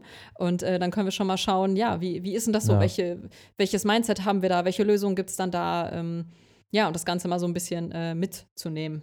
Ja, wie gesagt, wir sagen nicht, dass es eintreffen wird, das Ganze, aber es ist definitiv nicht abwegig, dass solche Geschehnisse oder Ereignisse irgendwie näher rücken, äh, auch in, in sozusagen in die Heimat. Ja, aber es wird ja schon drüber Heimat. gesprochen. Aber ja, es wird, schon, es wird schon drüber gesprochen, bisher ist ähm Also alleine, ja. wenn man sagt, okay, in Freibädern ist jetzt kein, kein Warmwasser mehr oder ja, dieser voll. Strom wird abgestellt. Ja, in kleinen Punkten macht sich das auf jeden Fall schon bemerkbar. Wir können noch mal zwei, drei Links hier unter das Video packen, wo es um, um die Themen irgendwie geht. Das sind ähm, so Ja, Videos, die Videos von, von YouTube sind das von, von großen YouTubern, die sich viel mit Wirtschaft und sowas beschäftigen. Falls dich das interessiert, kannst du da einfach mal reingucken. Mhm. Ja, und es geht dann gar nicht darum, also wir haben da gar nicht so, ähm, oh mein Gott, jetzt kommt das, sondern vielmehr mh, ist das so ein, auch wieder Step Back. Okay, was passiert hier gerade in der Welt? Lasst uns das einordnen. Und wie können wir uns am besten dadurch navigieren? Wie treffen wir welche Entscheidungen? Wie zum Beispiel diese Reise. Zu wissen, hey, es wird vielleicht nicht einfacher, es wird nicht günstiger, dann lass uns das jetzt machen. Das hilft uns einfach nur, gewisse Entscheidungen zu treffen.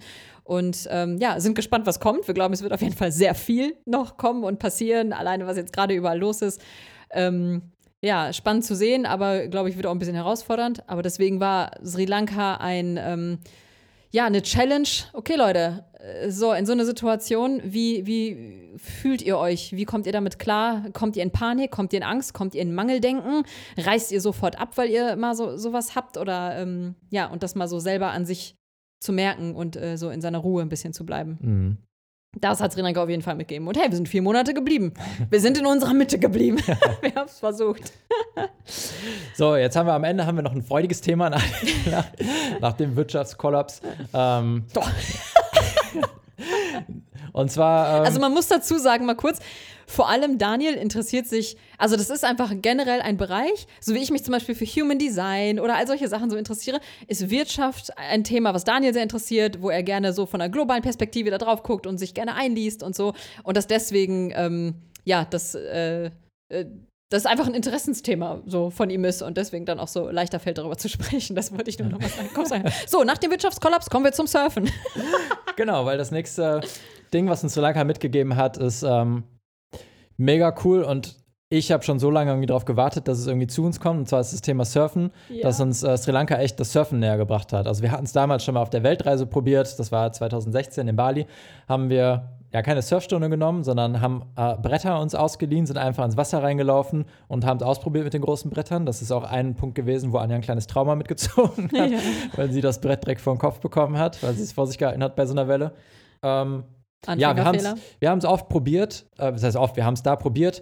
Äh, natürlich hat es jetzt nicht irgendwie direkt blendend hingehauen und ich persönlich habe mich immer geweigert, einen Surflehrer zu nehmen, weil ich dachte, ja, der erste Surfer hat es auch alleine gelernt, weil er hatte auch nur ein Brett und ist aufgestiegen. Und, falsch lagst du damit ja nicht. Ja, falsch, falsch bin ich damit nicht, aber nach dem, was ich mittlerweile jetzt über das ganze Surfen so für Einblicke bekommen habe, nachdem wir jetzt einen Surflehrer hatten für mehrere Tage oder sogar Wochen in, in Sri Lanka, finde ich schon, dass das so ein bisschen Discredit dem ganzen Sport Surfen gegenüber war, meine Einstellung von dem Ganzen, weil es einfach so, unviel, so unfassbar viel mehr dazu gehört. Also wenn man wirklich das, ähm, allein wenn man es nur als Sportart sieht, ist es ja erstmal ähm, krasses Training für den ganzen Körper, Surfen, dann erst dann Wellen lesen, das auch sehr viel dazu gehört, überhaupt irgendwann mal die Wellen lesen zu können und Technik, also wie wichtig diese ganze Technik auch beim ganzen Surfen ist. Und klar, man kann sich das irgendwie selber beibringen, wie gesagt, irgendjemand hat es auch geschafft, aber zu denken, so wie ich dachte, okay, ich leihe mir jetzt so ein Brett aus und wenn ich das jetzt fünfmal mache, dann werde ich schon irgendwie wissen, wie es läuft, wie mit dem Skateboard, das ist irgendwie nicht der Fall beim,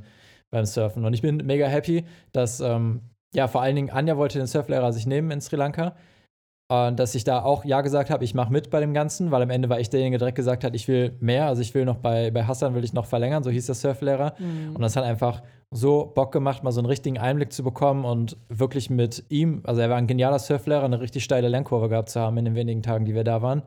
Das ist mega. Und auf jeden Fall hat uns Sri Lanka mitgegeben, dass Surfen ein Sport ist, den wir weiterführen wollen und der wirklich so, du hast gesagt, ne, das ist das erste Mal, dass du das Gefühl hast, dass ein Sport gekommen ist, der Handball für dich ersetzen könnte. Weil Handball war für Anja, für mich eigentlich auch, weil es war der Sport, den wir jahrelang gemacht haben und wöchentlich mehrmals Handball gespielt haben und damit ein Stück weit uns immer identifiziert haben und jetzt endlich äh, Ersatz gefunden haben. Ja, es war nicht so zugänglich, so easy, aber sonst äh aber generell mit dem Surfen, also da haben wir überlegt, werden wir echt nochmal einen eigenen Podcast machen, weil es ist so es ist so viel passiert in unserem Kopf während der Surf-Session, also ich verstehe. Bei dir vor allen Dingen, ja. Boah, voll. Also ich verstehe jetzt, wenn jemand sagt, Surfen ist so viel mehr als nur der Sport und es ist so viel Mindset, so viel Kopfsache. Also ich verstehe die Tiefe des Ganzen jetzt, warum Leute das so sagen und es so schwer ist, in Worte zu fassen. Ähm, aber es hat uns so viele, ähm, ja, es, so viel an Kopfsache, an Mindset, an Einstellungen zu so vielen Dingen hat uns das mitgegeben, dass es unglaublich gewesen, Hassan selber als Surflehrer. Also ich glaube auch, wir hätten diesen Punkt jetzt gar nicht so krass hier mit reingenommen, wenn es nicht der Surflehrer gewesen wäre. Weil er so, ich habe das Gefühl, das war wie so ein, wie so ein Engel, der einmal runtergekommen mhm. ist für uns, weil der exakt, exakt einfach unsere Art zu lernen. Also zum, wir beide funktionieren relativ gleich, was das Lernen angeht. Wir haben keine, äh, keine Geduld für die einzelnen Steps, oder machst du A, B, C, D und äh, ne, ne, sondern vielmehr so, okay, gib mir direkt die, die höchste Challenge. Und dann gucke ich, wie weit ich komme und da setzen wir an. Das ist mein A, so eigentlich. Und äh, er hat's gemacht so. Er hat's einfach genauso gemacht. Und dann auch viele, viele Sätze, die er gesagt hat, viele Einstellungen zum Meer, zum Leben, zu sich. Also wie er das verbunden hat, das war einfach nur so inspirierend ähm, und hat uns auf vielen, vielen Ebenen was mitgegeben. Die körperliche, die oberste Ebene. Also die, die, ich sag mal, die Oberfläche der ganzen Sache war, dass es uns eine Leidenschaft mitgegeben hat, dass uns so die Tür aufgeschlagen wurde zum Surfen und wir das gesamte Thema in einem komplett anderen Licht jetzt sehen und noch mal viel tiefer. So, und wenn man so die zweite Schicht dann nimmt, dann ist es okay, was hat es mit dem Kopf gemacht? Welche Einstellungen haben sich verändert? Was kam da alles hoch? Und wenn man so ganz tief geht, also da war es bei mir vor allem, kam ein Tag, so krass was hoch. Also ich habe ich hab richtig geheult, ne, weil ich so frustriert war, einen Tag. Also mhm. es lief super gut und einen Tag lief es richtig kacke. Das hat, das hat aber weniger mit dem Surfen an sich zu tun hat, sondern vielmehr, also es war vielmehr der, also das, das Ganze war eher der Auslöser. Ja, das meine ich damit, das war so ja. diese dritte, tiefere Schicht, was Surfen uns da mitgegeben hat, wo, wo ich noch selber auf dem Moped saß und dachte, warum heule ich denn? Was ist denn los jetzt? Was hat denn das jetzt losgetreten? Und mich damit beschäftigt habe, also das meine ich damit, dass auf so vielen Treppenstufen Surfen uns mal so ein ganzes Paket einmal mitgegeben hat, ähm, an Erkenntnissen, an Lernen, an Neuem, an Äh, ja, ein komplett neues Thema einfach eröffnet hat äh, und wir daraus einmal einen eigenen Podcast machen wollten und ich dann auch mal darüber erzählen werde, so was, was mich so zum Heulen gebracht hat und mich richtig aus der Bahn geworfen hat, für ein paar Tage sogar, ne, als ich dann auch gekommen bin. Das ist jetzt eine Ankündigung für den Podcast. Ey, das ist jetzt eine Ankündigung. Also für mich ist es, glaube ich, natürlich krasser als für alle, die da zuhören, aber ähm, ja, aber das hat uns äh, Surfen hat uns mehr mitgegeben, als wir dachten und ich glaube, allein das ist es schon. Ja, um das jetzt festzuhalten, wir sind keine Profi-Surfer jetzt. Excuse ne? me? Aber es wär, also wir hatten definitiv eine recht steile Lernkurve und ich habe so Bock drauf, da auch weiterzumachen, wenn wir das nächste Mal irgendwo in einem Ziel sind, wo man surfen kann. Vermutlich werden wir auch ähm, so zukünftig auch mal das ein oder andere Ziel auswählen, anhand dessen, ob man das surfen ja. kann oder nicht, weil es einfach, er hat einfach so Bock gemacht und das ist für mich was, was ich mir vorstellen könnte, das wirklich so in den Alltag einbinden zu wollen, zumindest zeitweise. Ja, und genau, das fand ich übrigens auch geil, weil ähm, du gerade gesagt hast, ja, du, du hast dich so gefreut, dass ich dann auch so mitgezogen habe, ne? So, was mich wiederum gefreut hat, ist, weil Daniel wollte immer surfen lernen, ne? So. Und ich war ähm, sehr interessiert immer an Breathwork. Ich habe Yoga hier gemacht und all diese ganzen Sachen. Und immer, wenn ich Daniel gefragt habe, ja, willst du eine Session mitmachen, Yoga? Ach ja, also mal hat er mitgemacht, mal nicht. Breathwork, ach ja, mal macht er die Atemübung mit, mal nicht. So. Und dann kommen wir zum Surfen und fragen dann zum Beispiel, ja, was, ähm, wie, wie, oder haben YouTube-Videos auch super, wir haben Surfen so gesuchtet einfach nur, wir hatten die Surfstunde und haben danach Videos geguckt, wie man sich verbessern kann und all sowas, ne? So, und dann war da das Coole, sind da die obercoolsten Surfer-Dudes, ja, und dann reden die von wegen, wie man sich am besten vorbereiten kann, Yoga, das Allerbeste. Oder Atemübung, das Allerbeste. So, und das war so sagen, geil, das dass ich, damit hatte ich dich. Jetzt muss man dazu sagen, es hört sich so an, als wenn ich mich, äh, wenn ich die Sachen so abgetan hätte. Oder nee, mich, nee. Also ich habe mich ja nie, nie drüber lustig gemacht. Also ich fand es immer nein. generell, finde ich mega interessant, das ganze Yoga und Breathwork und das Ganze. Also ich bin noch voll interessiert daran. Ja. Ich habe es für mich nur nicht umgesetzt. Genau. Obwohl ich eigentlich für mich weiß, dass Yoga mir super gut tun würde, weil ich einfach komplett ähm, einen unbeweglichen Körper habe. Und ja, das hat mich auch beim Surfen krass an meine Grenzen gebracht. Einfach, dass ich so unbeweglich bin mit meinem Körper. Also selbst Paddeln. Ich habe selbst Paddeln kann ich nicht, wie man es machen sollte beim Surfen. Und Paddeln ist halt, ist am Ende ist es mega wichtig, wenn du an dem Punkt bist, wo es heißt, okay, nimm alleine eine Welle, dann kommt es aber hardcore aufs Paddeln an. Ja. Und ja, wenn du dann merkst, okay, scheiße, dein, dein Körper ist aber irgendwie, will da gerade nicht so ganz. Ja, und dann haben wir nämlich zum Beispiel gegoogelt, wie lernt man am besten oder wie übt man Trockenübung Paddeln? Yoga.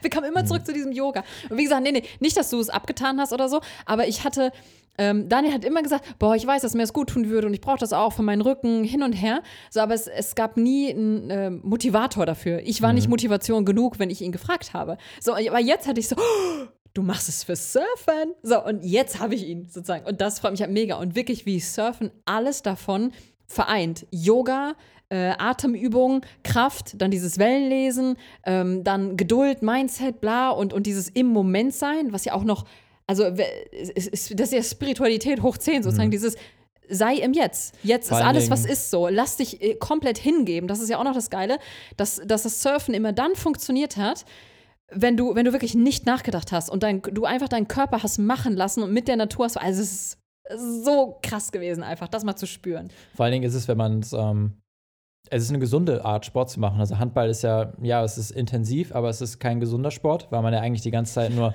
aufs fällt, Maul fällt. Aufs Maul bekommt oder geschubst oder sonst irgendwas wird. Mhm. Und beim Surfen ist es ja so, dass es einfach, es trainiert den ganzen Körper und klar, wahrscheinlich ist es, wenn man es exzessiv irgendwann macht, gibt es bestimmt auch irgendwie Punkte, wo es den Körper dann nicht mehr so gut tut, aber so tendenziell, wenn man es im, im Rahmen hält, ist es einfach so gesund für den für den Körper, aber ganzheitlich und allein wenn man sieht, wenn da Leute rumlaufen, also teilweise von den, von den Locals in den Surferorten, kann halt so gefühlt jeder surfen, wenn man sich da umschaut oder so gut wie, wie alle. Und dann siehst du sechzig-, siebzigjährige, die da langlaufen mit ihrem Surfbrett unterm Arm und ins Wasser gehen. Mhm. Und diese haben einfach so einen komplett gesunden Körper und sind super agil. Mhm.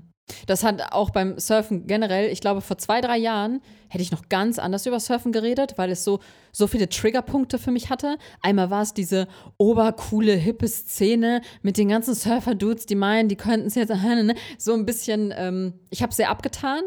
Aber rückblickend, also selbst noch als wir auf Sri Lanka waren, habe ich noch gesagt, boah, ich verstehe gar nicht, warum, warum Surfen so cool ist. Du sitzt da zwei Stunden im Wasser, kriegst vielleicht eine Welle und hin und her und habe mich so ein bisschen, ähm, sagen wir so, ich habe mir Ausreden gesucht, warum ich es nicht mal wage, weil ich wusste, dass ich so viel Schiss davor habe, aber es eigentlich schon gerne wollte. Und es ist nicht so, dass als ich es ausgesprochen habe, dieses Abfangen darüber sozusagen, dass ich es nicht wusste. So insgeheim wusste ich so, ah, jedes Mal, wenn ich sowas sage, weiß ich, mh, das hat einen Grund, warum dich das so sehr nervt und du das so sehr sagst. Also es ist ja am Ende auch nur ein Trigger.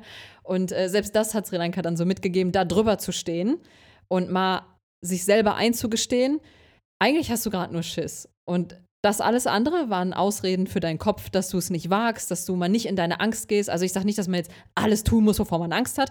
Aber bei mir war es so eine Angst und ich habe aber so ein Kribbeln gespürt von, ich könnte die aber aufbrechen, die Angst. Und ich hätte schon Bock drauf. Aber es ist trotzdem nur eine Angst. So, so eine Mischung war das. Und ähm, das durchbrochen zu haben und das erste Mal zu spüren, wie das ist. Weil ich würde nicht sagen, dass ich etwas Vergleichbares in meinem Leben bisher hatte, dass ich vor etwas wirklich, wirklich Respekt und Angst hatte, dass ich über einen krassen Schatten springen musste. Das hatte ich noch nicht. Und das war Surfen auch. Also ja, wie du merkst, Surfen, viele, viele Ebenen. Und deswegen wollten wir daraus einmal so einen äh, eigenen Podcast machen. Und da wird es weniger, glaube ich, um Surfen an sich gehen. Also wir wollen jetzt gar nicht über Surfen sprechen. Ja, wird jetzt keine Anleitung, how to surf. Nee, nee, sondern wirklich so, was ging in unserem Kopf vor? Was für Erkenntnisse hatten wir da? Was war meine Heulattacke? All solche Sachen, dass wir das mal festhalten, vor allem auch für uns.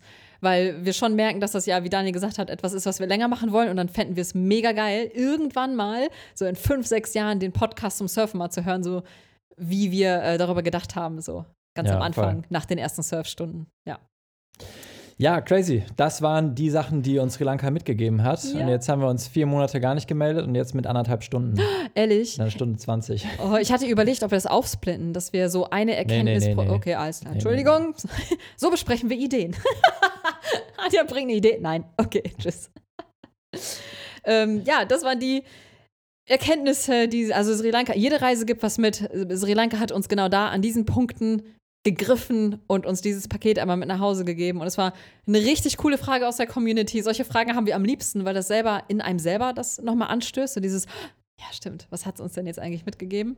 Und äh, deswegen vielen Dank für die Frage. Falls äh, diejenige, also ich weiß, dass es ein Mädel war, ähm, die das gefragt hat, falls du hörst. Danke für den Anstoß. Ja, vielleicht sollen wir mal Bescheid sagen, dass die Frage ah, ja, stimmt. im Podcast beantwortet ist. Dass ja, auch derjenige, die, also diejenige, die gefragt hat, die Antwort hat. Mach ich in der Story dann, ja. Ähm, ja, cool. Dann danke fürs äh, Reinschalten, fürs Reinhören. Ja, ähm, vielen Dank. Markier uns gerne in der Story, wo du unseren Podcast hörst, wie du unseren Podcast hörst. Und ähm, Daniel guckt mich an, weil er versucht, sich immer dran zu erinnern, wie wir den Podcast beenden. Und jetzt kommt so ein angestrengtes, was wollten wir da nochmal sagen? Ne, ich glaube, das war's, ne? Das, ja, ich glaube auch. Ah. Man kann bewerten bei Spotify, jetzt haben wir gesehen. Oh. Das würde, das, da haben wir noch nie drum gebeten irgendwo, aber das wäre ja mal richtig cool. Wir haben gesehen, dass es diese Bewertungsfunktion halt bei Spotify gab. Ja, wenn du Lust hast und wenn du es cool findest, dann äh, kannst du es ja... Würden wir uns mega drüber freuen, ja. Weil vorher gab es das immer nur auf iTunes, aber die meisten haben wir über Spotify sowieso gehört. Ja, deswegen also war es so. Zumindest, ja. Also vielen Dank auch, wenn du schon bei iTunes bewertet hast. Wir ja. haben das auch alles gesehen und gelesen, die ganzen Bewertungen, mega drüber gefreut. Ja. Aber Spotify wäre gerade richtig cool und glaube ich so nochmal eine Nummer wichtiger für uns und den Podcast auch. Ja, vielen, vielen Dank fürs Reinhören. Liebste Grüße aus Düsseldorf. Genau. Und äh, ja, wir hören uns beim nächsten Mal. Bis zum nächsten Mal. Tschüss. Ciao.